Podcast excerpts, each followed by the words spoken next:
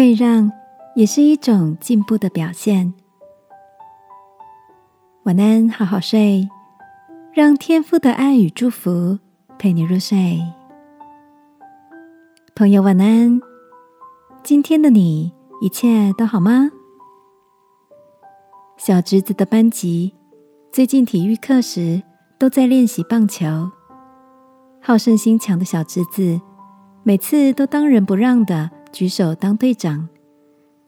刚开始，他总是把自己安排在最先需要发挥的一垒上。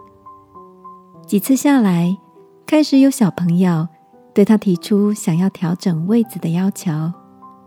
小侄子拗不过同学的请求，只好把自己的位子往后挪。有趣的是，整组的默契与成绩，在大家轮流挑大梁之后，反而变得更好了。小侄子也因此成为同学们很支持的小队长。他说：“姑姑，原来当队长最难的地方，是要照顾到每个组员。”然后把大家的力量轮流用出来。听着小侄子充满智慧的结语，我忍不住竖起大拇指，给予他赞美和鼓励。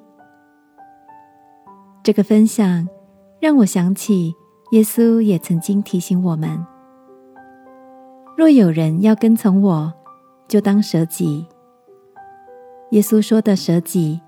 指的就是能够体贴别人，把他人的需要放在自己的前面。亲爱的，耶稣这样的要求，表面看起来好像是要我们做出退让，实际上却是另一种进步的象征。当我们懂得体贴别人的需求，在心境上就会变得更宽广。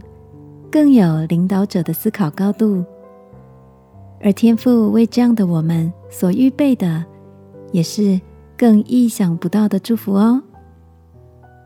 一起来祷告，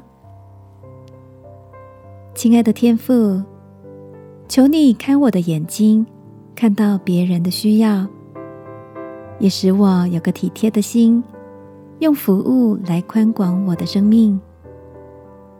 祷告。